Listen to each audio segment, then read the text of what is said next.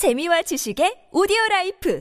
팟빵 안녕하세요. 군사돋보기입니다. 불과 하루 만에 우크라이나의 돈바스 전장 상황이 예상을 뛰어넘을 정도로 급격하게 악화되고 있습니다. 이제껏 개전 초기를 제외하면 우크라이나군이 계속해서 전쟁 내내 우세한 전과들을 보고해왔기 때문에 갑작스러운 이런 소식이 별것 아닌 것처럼 들릴 수도 있겠지만 전반적으로 전선의 우위가 뒤집어졌다고 할 수 있을 만큼 상황이 심각합니다. 이러다 이제까지 잘 싸워왔던 우크라이나 전체가 결국 러시아군의 공세 앞에 무너지는 것 아닐까 우려될 정도인데요. 이번 전쟁 이래 가장 중요한 순간이 이번 일주일이 될 것으로 전망됩니다. 우크라이나가 동부 전선에서 크게 불리해지는 가운데 서남부 트란스니스트리아에서는 물론 북부 벨라루스에서도 우크라이나에 대한 침공을 개시하려는 정황이 포착되며 이 전쟁이 대규모 국제전으로 번질 실질적인 가능성이 커지고 있습니다. 이제까지 필요 이상 러시아 심기를 건드리지 않으려던 미국에서도 무려 로이드 오스틴 미 국방장관이 먼저 우크라이나에 나토 가입을 언급하기 시작했는데요. 이에 러시아는 당장 핵무기를 사용하겠다며 팽팽히 맞서고 있는데 이러다가 최악의 경우 결국 제3차 세계대전이 발발하고 말 것을 짐작할 수 있습니다. 불과 하루 만에 어떻게 이 정도로 상황이 악화될 수 있었는지 좀 더 자세히 알아보겠습니다. 전문가는 아니지만 해당 분야의 정보를 조사 정리했습니다. 본의 아니게 틀린 부분이 있을 수 있다는 점 양해해 주시면 감사하겠습니다. 모든 러시아군은 5월 9일까지 동부 돈바스 전선을 완전히 접수하라는 푸틴 러시아 대통령의 명령을 받고 움직이는 듯합니다. 현지 시각 4월 27일 오후를 기점으로 이제까지 잘 버텨왔고 앞으로도 잘 버텨줄 것만 같았던 우크라이나의 방어선이 갑자기 마구 무너지기 시작했는데요. 현지 시각 4월 26일 우크라이나 국경과 인접한 러시아의 본토 벨고로드에서는 러시아 수도 모스크바를 지키는 것으로 알려 진 최정예 부대 제76 근위 공중 강습 사단이 모습을 드러냈습니다. 그리고 이들과 함께 요격이 어려운 것으로 유명한 러시아 이스칸데르 전술 탄도 미사일 부대 또한 나타났는데요. 이 76 공수 사단과 이스칸데르 미사일 부대는 우크라이나 동부의 세베로 도네츠크 축선에 투입되어 27일부터 무지막지한 화력 공세를 퍼부어댄 것으로 알려졌습니다. 세베로 도네츠크 축선에 우크라이나 방어군은 8년 동안 요새화된 방어 진지를 이용해 러시아군을 막으려 했지만 러시아군은 이스칸데르 미사일 부대와 더불어 BM-27 220mm 다연장 로켓,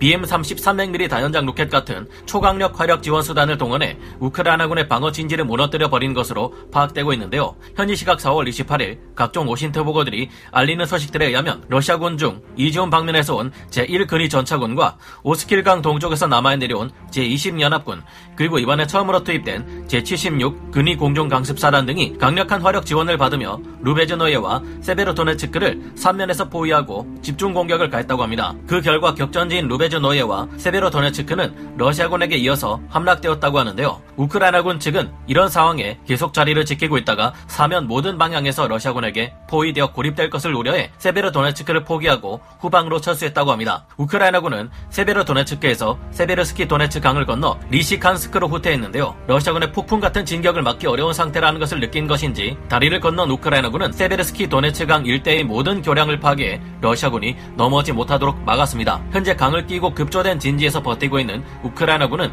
이곳 리시칸스크와 리만 일대의 방어 진지를 새로 구축하고 러시아군의 추가 공세를 막아내고 있는데요. 그러나 현재 이 지역의 우크라이나군에게는 더 이상 뒤가 없습니다. 만약 이 리시칸스크와 리만 방어선이 뚫린다면 이미 M03도로 축선을 통해 공세를 가하고 있는 또 다른 러시아군 세력 때문에 슬로비안스크가 위험해질 것이 뻔히 보이기 때문인데요. 문제는 이 리시칸스크와 리만 지역뿐만 아니라 다른 모든 지역에서 러시아군이 강력한 화력 지원을 받으며 전 방향으로 밀고 들어오고 있다는 것입니다. 러시아군은 자보디를 우크라이나군에게 빼앗긴 지 하루 만에 다시 빼앗아 점령했고 그보다 남쪽으로 진격해 벨리카 코미슈바 북쪽 교외 지역을 점령했습니다. 또한 보로바 남쪽에 있는 루브트시, 야트스키우카, 올렉산드리우카, 크림키 등 여러 곳을 점령해 이곳을 지키던 우크라이나군을 남쪽으로 철수하게 만들었고 그보다 남쪽에 있는 포파스나야에서까지 점진적인 성과를 내고 있는 중입니다. 러시아군은 포파스나야 방면에 집중 포격을 퍼부으며 시가지에 진입해 계속해서 우크라이나 방어선에 대한 돌파구를 찾고 있습니다. 러시아군이 자리츠네를 점령하고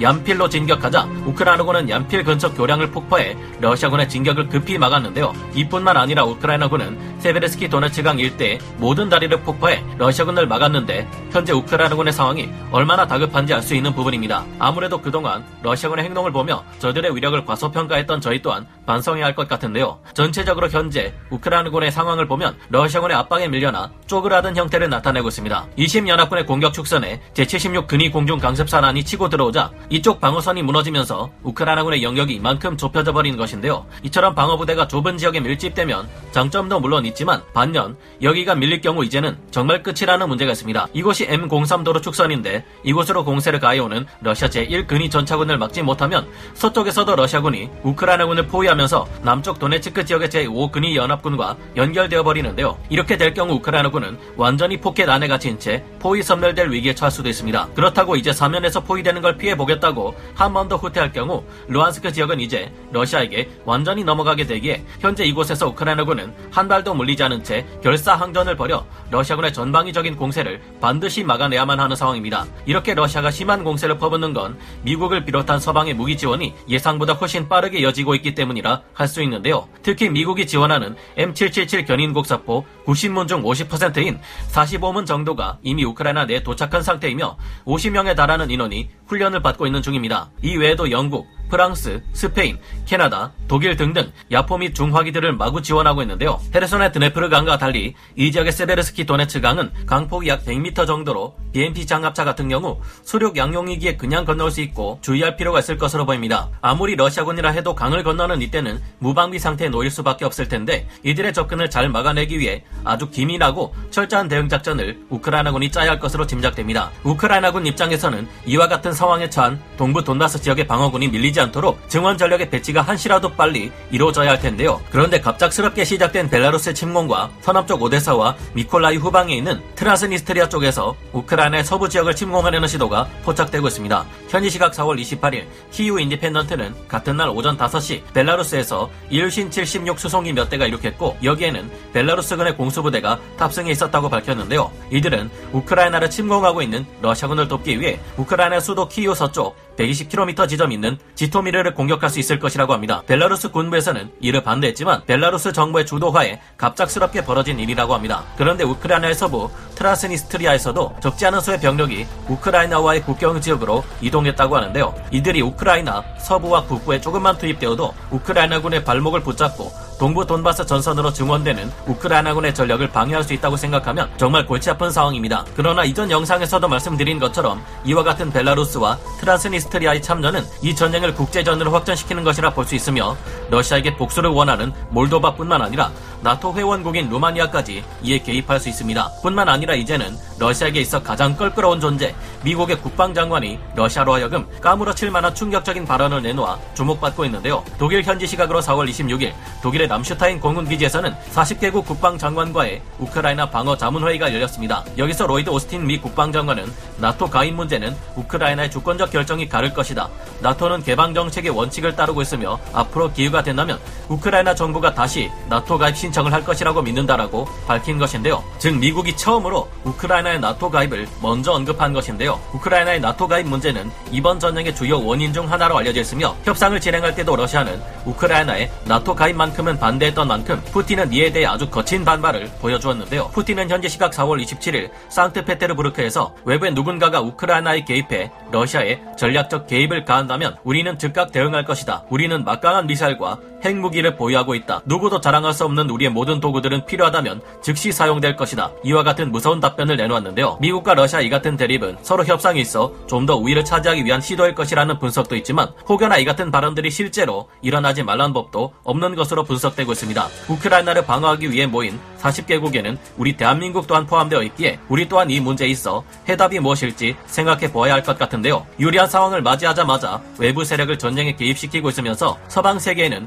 외부 개입 운운하며 핵무기 거론까지 하는 푸틴을 보면 적반하장도 이런 적반하장이 없는 듯합니다. 이미 우크라이나 국경으로 루마니아가 기계화 부대를 급파했으며 심지어 여기에 미군까지 섞여 같이 파견되었다고 해 이 전쟁이 국제적으로 번질 위기가 코앞에 놓여 있는데 다음 시간에 좀 더 자세히 말씀드리겠습니다. 이제 다음 주면 서방에서 보내는 대규모 화력 자산들이 배치되면서 전황이 180도 바뀔 수 있을 테니 그때까지 부디 우크라이나가 최고의 방어선을 기적적으로 사수할 수 있기를 기원합니다. 오늘 군사 돋보기 여기서 마치고요. 다음 시간에 다시 돌아오겠습니다. 감사합니다. 영상을 재밌게 보셨다면 구독, 좋아요, 알림 설정 부탁드리겠습니다.